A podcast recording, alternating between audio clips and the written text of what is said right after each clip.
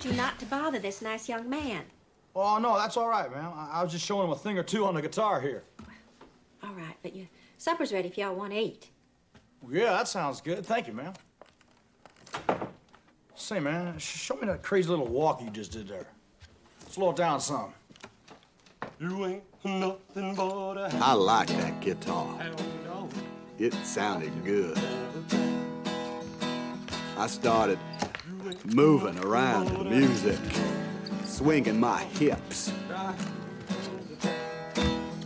This one night, me and Mama was out shopping, and we walked right by Benson's Furniture and Appliance store. And guess what? You ain't nothing but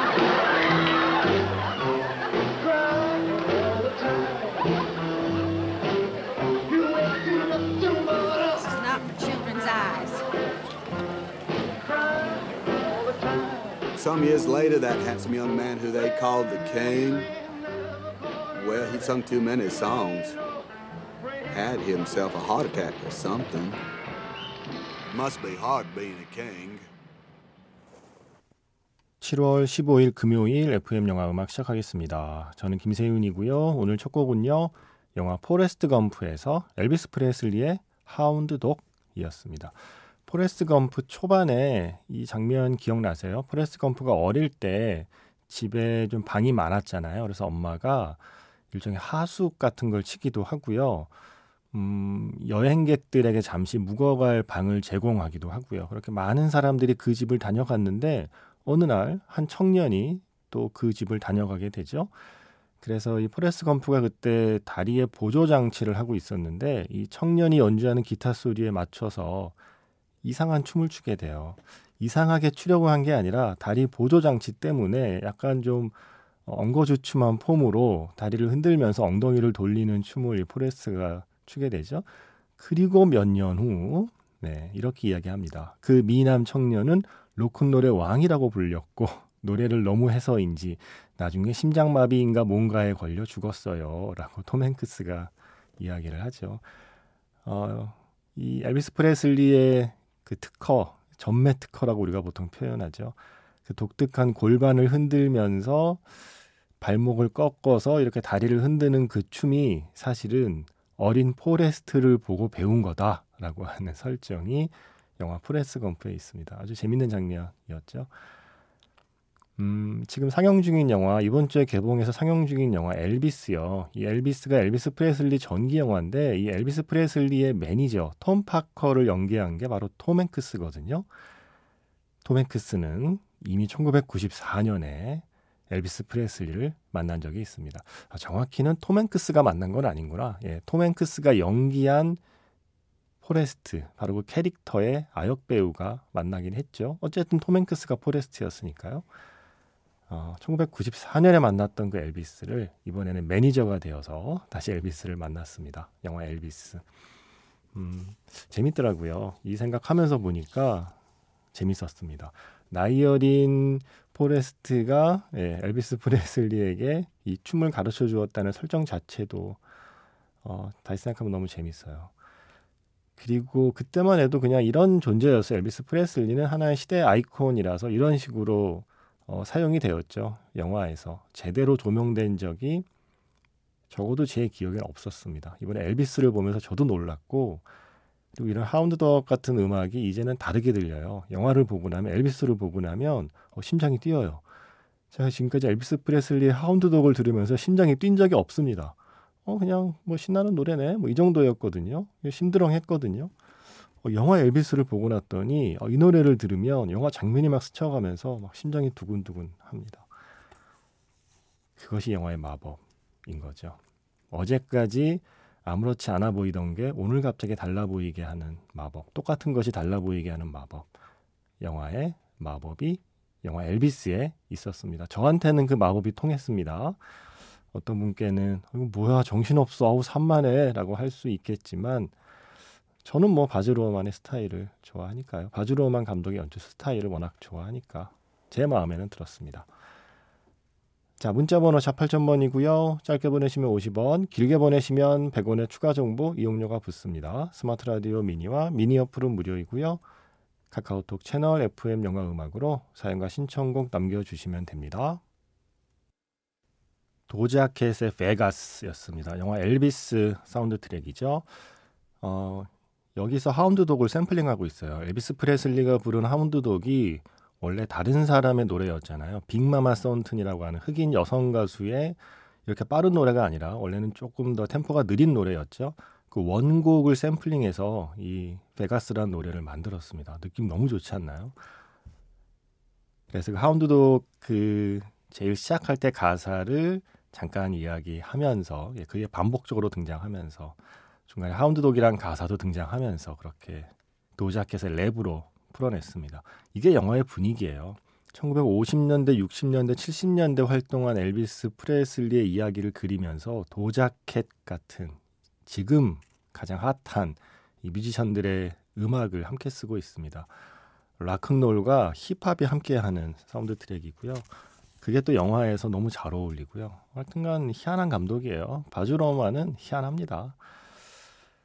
아, 오늘 7월 15일은 또 한편의 영화를 떠올릴 수밖에 없죠. One Day라고 하는 영화 좋아하시나요? 앤 해서웨이하고 짐 스터게스가 함께 출연한 영화요. 제가 작년하고 재작년 7월 15일 오프닝을 다 이 영화로 했더라고요. One Day. 왜 아니겠습니까? 이 영화 제목이 One Day잖아요. 하루. 음, 20년 동안 하루를 그리고 있거든요. 그러니까 7월 15일이니까 뭐 지금부터 20년을 한다 그러면 2022년 7월 15일, 2023년 7월 15일, 2024년 7월 15일 네, 이렇게 해서 2042년 7월 15일까지 등장하겠죠. 그래서 20년에 걸쳐서 7월 15일에 이야기만을 쭉 풀어낸 영화가 원데이예요. 대학교 졸업식 날에 처음 만나서 음, 사랑보다 먼 우정보다는 가까운 네, 그 어중간한 어중간한 경계에서 20년의 세월을 보내는 동안 둘은 어떻게 될까에 대한 이야기를 풀어낸 거죠. 어, 그래서 7월 15일은 이 One Day 때문에 또 특별한 의미가 생겼습니다. 그래서 이 노래를 안 듣고 넘어갈 수가 없는 날이 되었습니다. 엘비스 코스텔로. 엘비스 프레슬리만 있는 게 아닙니다. 예, 엘비스 코스텔로의 Sparkling Day. 며칠 전에 제가 Just Pop에는 신청하는데 영화 음악에는 신청 못 하겠다 하는 음악 그런 거 따로 있지 않다. 영화에 쓰인 거면 뭐 언제든 신청하시라라고 말씀드렸더니 최희원 씨께서 조금 아까 Just Pop에 신청한 노래인데요. 작가님 말씀 들으니 영화 음악에 또 신청하고 싶어져요.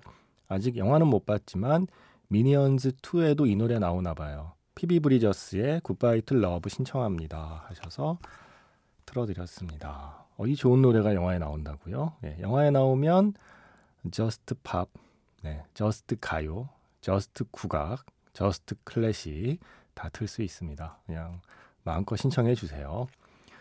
또 웬만한 노래는 신청하시면 제가 또 찾아보면 어느 영화인가는 또 들렸을 거예요. 예, 잘 찾아서 영화랑 매치시켜 드리기도 하니까 일단 신청하실 때는 이렇게 너무 고민하지 마시고 편한 마음으로 머릿속에 떠오르는 거 신청하시면 됩니다.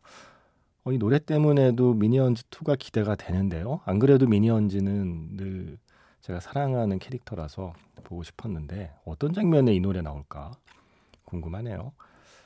그 전에 들으신 곡은 엘튼 존의 러브송이었습니다. 레슬리 덩컨이라는 가수의 곡을 엘튼 존이 커버한 노래인데 이 레슬리 덩컨의 원곡 그리고 엘튼 존의 커버곡 이 두 곡이 영화의 오프닝과 엔딩을 장식하는 영화가 있어요. 이번 주에 개봉한 맨 M-E-N 맨이라는 영화 공포 영화입니다. 무서운 거 못 보는 분들은 보지 마세요. 네. 저는 근데 나름 부천 판타스틱 영화제 프로그램을 하는 동안 좀 단련이 됐나 봐요. 맨 보면서 어, 이게 후반부에 조금 기괴한 어떤 장면 연출들이 있거든요. 어, 끝나고 나오는데 영화사 관계자가 혹시 좀 불편하진 않으셨어요? 마지막에 좀 표현이 세죠? 그래서 제가 이게요? 아닌데요? 네. 제가 부천 영화제 프로그램을 할때 뭐, 뭐 이 정도면 전체 관람가인데요? 막 이러면서 나왔던 기억이 납니다. 아주 잔인하거나 이런 게 아니고요. 어, 아주 기괴한 상상력을 발휘하는 후반 장면이 아주 압권인 영화예요. 맨. 분위기 공포라고 그러죠. 뭐 흔히 말하는 살인마가 나오거나 뭐 잔인하게 도륙을 한다거나 귀신이 나오거나 이런 게 아니라 그냥 분위기로 분위기로 약간 사람의 심리를 압박하는 그런 형태의 공포입니다. 맨. 어, 이 주인공 뭐 짧게 말씀드리면 제가 좋아하는 배우죠. 제시 버클리가 주인공인데요. 외딴 곳에 늘 공포 영화의 시작은 외딴 곳이어야 되죠. 그리고 도시에 사는 사람이 꼭 시골에 머물면서 일이 많이 벌어지죠. 시골에 한 이제 집을 빌려요. 한 2주 정도 좀 편안하게 조용한 곳에서 머리 식히려고 그 집을 빌려요. 근처에 마을이 있고요. 어, 그런데 처음에 집을 안내해 준 관리인 아저씨 하고 다 똑같이 생겼어요. 마을 사람들의 모든 남자가 얼굴이 다 똑같아. 예. 심지어 음, 동네에서 만난 꼬마 아이도 그 관리인 아저씨의 어린아이 버전이에요. 예. 신부님도 얼굴이 똑같아요. 스타일은 다 다른데 얼굴이 다 똑같아요. 모두가 똑같이 생긴 남자, MEN, 남자들. 네, 그런 남자들을 차례차례 만나게 되는 여자의 이야기. 여기까지. 근데 음악은 너무 낭만적이죠. 오프닝, 엔딩 모두 아름다운 곡이 장식합니다. 엘튼 존의 Love Song. 그 전에 들으신 곡은 7월 15일에 대한 이야기죠. 영화 One Day에서 Sparkling Day, 엘비스 코스텔로의 노래였습니다. 음, 여름 된 뒤로 히사이시 조의 Summer 들은 적 없죠. 제가 찾아보니까 5월 달이 마지막이던데 정작 여름에 아직 이 서머를 안 들은 거예요. 갑자기 이 음악이 듣고 싶었거든요. 뭔가 좀 꿉꿉하고 무더운 이 여름 날씨에 뭔가 이 서머를 들으면 약간 좀 제습 기능이 있지 않나요? 이 서머는 갑자기 상쾌해지는 기분이 들어요. 저는 여름날에는 서머죠. 기분 좋아지고 싶어서 오늘 이 음악 골랐습니다. 다양한 버전이 있지만 오늘은 기쿠지로의 여름 사운드 트랙에 실려 있는 오리지널 버전 준비했습니다. Summer.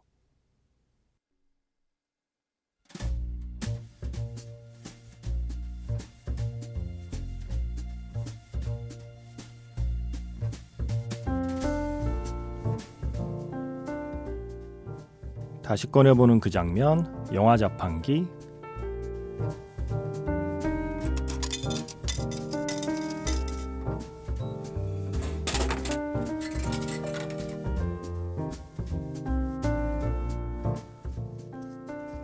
다시 꺼내보는 그 장면, 영화 자판기. 오늘 제가 자판기에서 뽑은 영화의 장면은요, 영화 박하사탕에서 한 장면입니다. 1980년 광주로 투입된 주인공 영호. 늦은 밤 철로 위에서 한 여학생과 마주칩니다. 살려달라는 학생에게 차마 총을 겨눌 수는 없었죠. 어서 가라고, 어서 도망치라고.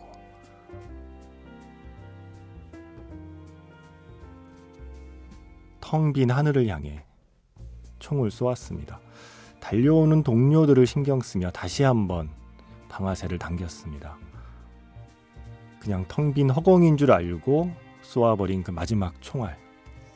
하지만 그 학생이 쓰러지고 말았습니다.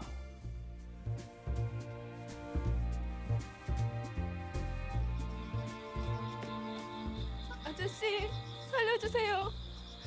나 학생이에요. 다시 꺼내보는 그 장면, 영화 자판기. 오늘까지 설경구 배우의 영화들로 영화 자판기 준비해 봤습니다. 부천국제 판타스틱 영화제 올해 배우 특별전 주인공이잖아요. 어, 영화제에서 상영하는 작품들 중심으로 자판기를 준비했는데 역시 이 영화가 시작이었습니다. 박하사탕. 최근에 그런 말씀 하셨더라고요. 설경구 배우가 내 인생의 대표작, 나의 대표작은 영원히 박하사탕일 수밖에 없다라는 이야기를 했습니다. 아, 영화가 시작하면 나 다시 돌아갈래라고 외치는 이 주인공 영호가 그때부터 과거로 과거로 과거로 시간을 거슬러서 이야기를 따라가게 되잖아요, 우리가요. 음, 거의 마지막 종착역이라고 할 만한 곳은 1980년 광주였습니다. 그리고 자신이 쏜 총에 쓰러진 여학생을 끌어안고 울먹이는 그 영호의 표정이 우리가 박하사탕에서 마주하게 되는 영호의 표정인 거죠. 그 시대의 얼굴이기도 했고요. 뭐랄까요. 설경구 배우의 출연작들을 쭉 보고 있으면 음, 이런 표현이 가능할까요? 상실의 시대를 사는 우리의 얼굴이라고 해도 좋을 것 같아요. 뭔가 그러한 캐릭터, 그러한 순간들을 연기하는 영화들이 꽤 많이 있습니다. 그 시작은 역시 박하사탕이고요. 음, 메인 타이틀 함께 들었습니다. 영화가 너무 많아서 좋은 영화가 너무 많아서 일주일로는 부족하지만 네, 일단 여기까지 또 앞으로 또 중간 중간 뭐 이미 자판기에서 만난 영화도 꽤 많고요. 아직 소개 못한 영화는 또 앞으로 중간 중간 그 순간들을 떠올려 보죠. 설경구 배우의 출연작에서 음악 두 곡 골라봤습니다.